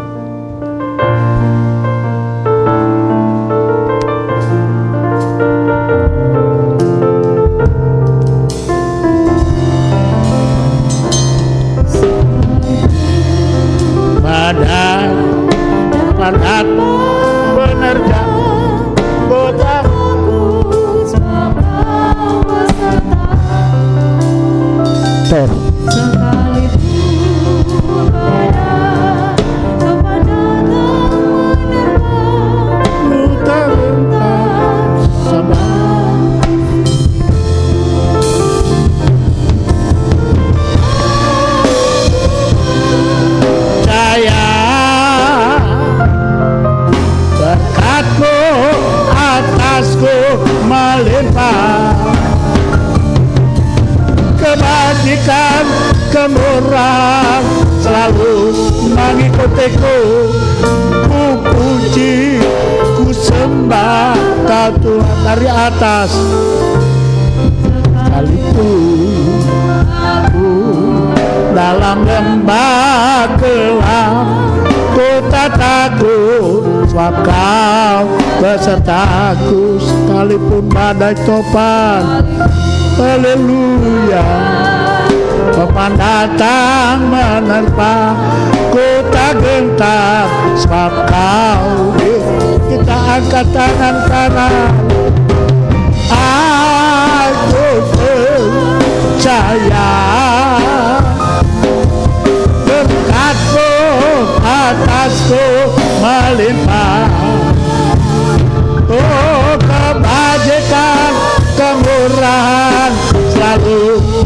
mengikutiku Ku puji,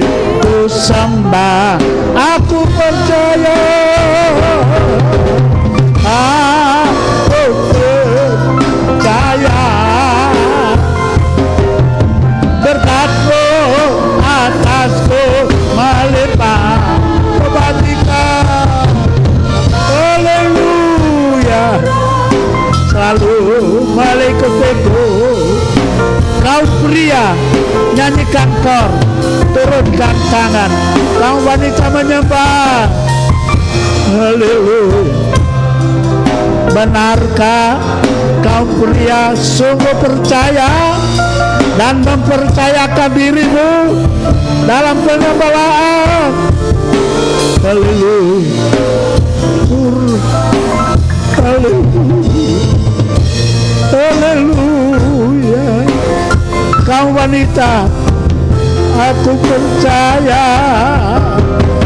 Haleluya. Haleluya.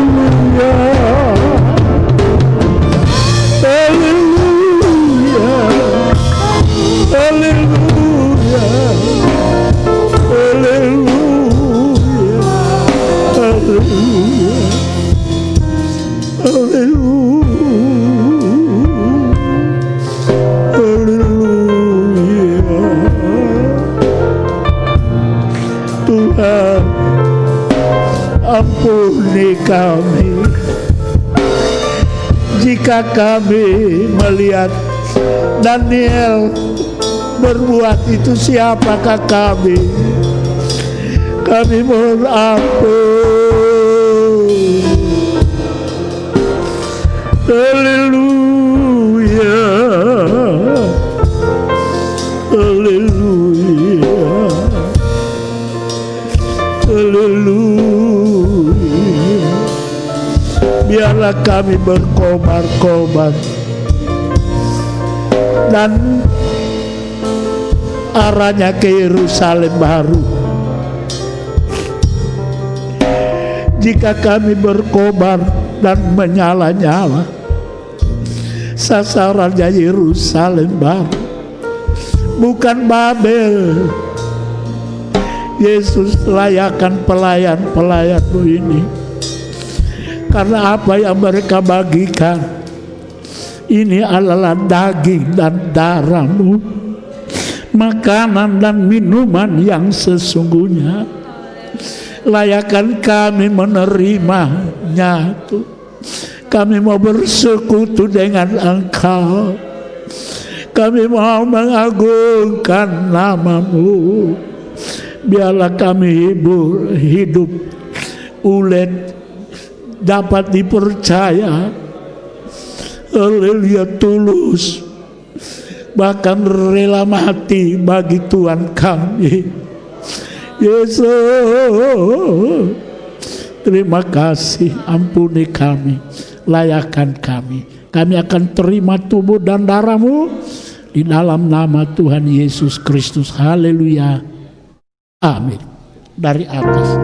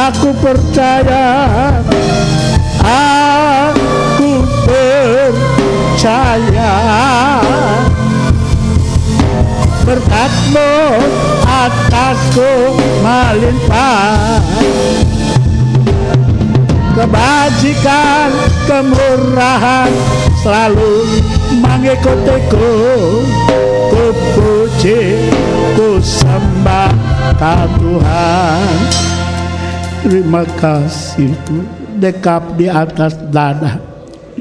Ini pelayanan Yesus yang luar biasa.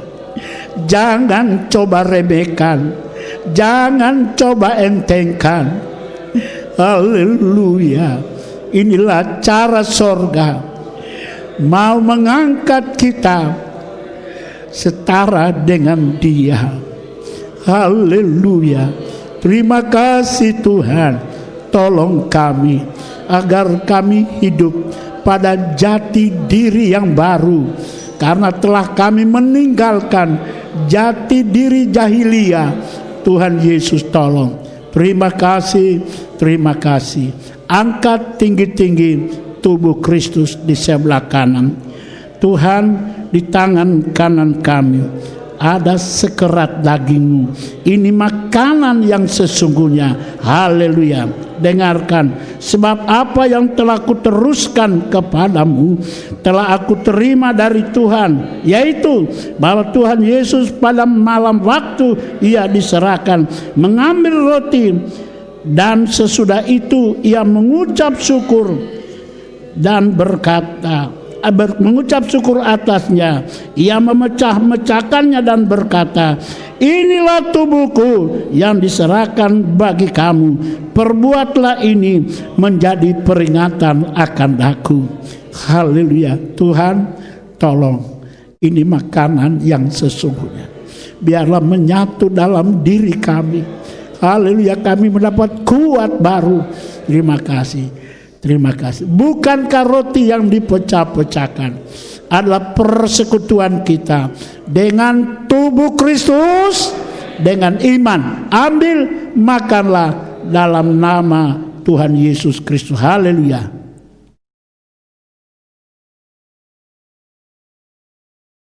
Haleluya. Terima kasih Tuhan. Terima kasih. Angkat cawan berkat. Yesus. Tolong anak-anak tebusan. Tolong. Tolong anak-anak tebusan. Tolong kami hamba-hambamu. Haleluya. Di tangan kanan kami ada cawan berkat Tuhan di dalamnya ada darah perjanjian. Haleluya, layakan kami. Dengarkan firman Allah. Demikian juga ia mengambil cawan sesudah makan. Lalu berkata, Cawan ini adalah perjanjian baru yang dimeteraikan oleh darahku. Perbuatlah ini setiap kali kamu meminumnya menjadi peringatan akan aku. Bukankah cawan berkat yang atasnya kita mengucap syukur adalah persekutuan kita dengan darah Kristus dengan iman ambil minumlah dalam nama Tuhan.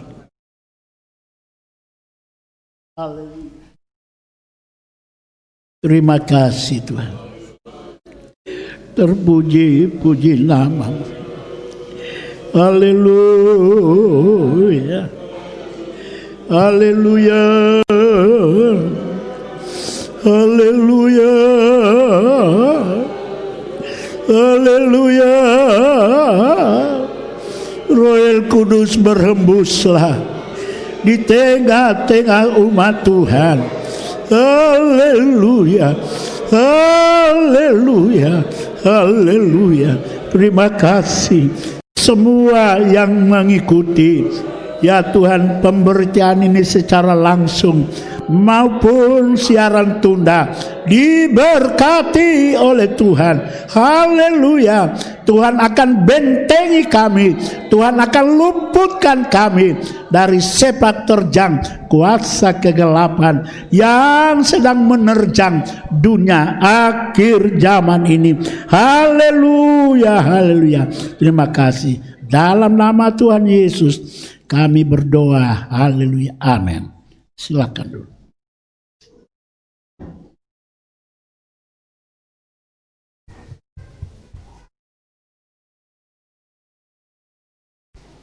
Tiga tujuh puluh. Tiga tujuh puluh.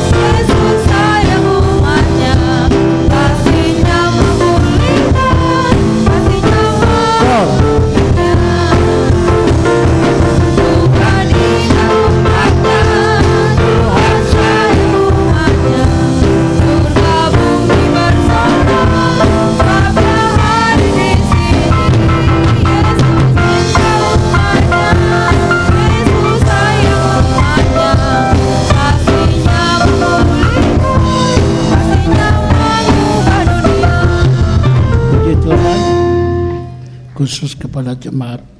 Kristus penebus. Hari Sabtu ibadah doa penyembahan setengah lima mulai. Ibadah doa penyembahan setengah lima dimulai. Hari Sabtu. Puji Tuhan Tuhan Yesus memberkati. Juga saya ulangi undangan pesta nikah tanggal 7 bulan 7 atau hari Selasa jam 10 ya di Korobono. Jam 10 karena minggu kemarin saya lupa mengumumkan tanggalnya. Hal eh apa jamnya. Sama-sama kita berdiri kita akhiri ibadah ini. Terima kasih Tuhan. Engkau mengenal perjalanan hidup kami. Dan Engkau izinkan kami berada pada ruas jalan terakhir. Kami diingatkan oleh Engkau. Agar kami benar-benar hidup. Haleluya di hadapan hadiratmu. Agar berkenan kepadamu. Dan belajar untuk hidup didorong oleh pekerjaan firman roh dan kasih sehingga kami menyala-nyala berkobar-kobar. Jika perjalanan kami menjauh membelakangi Yerusalem tolong kembali engkau ingatkan agar kami kembali kepada jalur yang berkenan berkobar-kobar menyala-nyala melayani engkau. Memberkati seluruh pelayanan umatmu pengorbanan umatmu. Baik pengorbanan waktu tenaga dan harta. Tuhan tolong jangan sampai ya Tuhan kami ya Tuhan diintimidasi oleh iblis dengan roh kesal roh galau dan sebagainya yang melemahkan kehidupan kami. Tetapi kami tetap kuat karena Tuhan berserta dengan kami dan Tuhan telah perlihatkan apa yang sedang terjadi dan akan terjadi. Lewat firman-Mu kami mendekatkan diri kepadamu Tuhan janji engkau akan membentengi dan meluputkan kami. Terpujilah namamu Yesus. Kami berdoa bangsa dan negara kami tolong Tuhan. Menghadapi situasi yang juga merisaukan pemerintah. Juga akan berdoa buat pemerintah kami dari pusat sampai di daerah-daerah. Tolong Tuhan, berikan kemampuan, berikan hikmat, berikan roh takut akan dikau agar mereka menjalankan tugas pekerjaan tidak dengan kekuatannya tetapi bersandar berharap kepadamu. Maka pasti akan meraih kemenangan. Juga aparat keamanan TNI dan Polri Tuhan tolong mereka, Engkau menyertai, ya Tuhan tugas tanggung jawab mereka, sebab ada yang meninggalkan keluarga jauh, oleh karena tugas Engkau juga tolong, khusus Kabupaten Poso dan sekitarnya, Engkau pakai mereka untuk menghadapi. Adanya ya Tuhan kelompok-kelompok yang coba mengganggu kestabilan roh-roh teroris biarlah engkau hancurkan.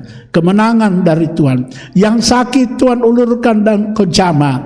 Baik Kaib Noel di Toaro. Engkau jama. Dan yang lain yang kami tidak sebut nama mereka. Pekerjaan iblis setan penyakit. Kami halau kami hancurkan. Yaitu dalam nama Yesus jadi sembuh. Guna hormat kemuliaan bagi nama Tuhan. Sebentar kami akan kembali ke rumah masing-masing. Jarak jauh ataupun dekat. Lindungi di perjalanan. Tibakan dengan selamat nama Tuhan diagungkan.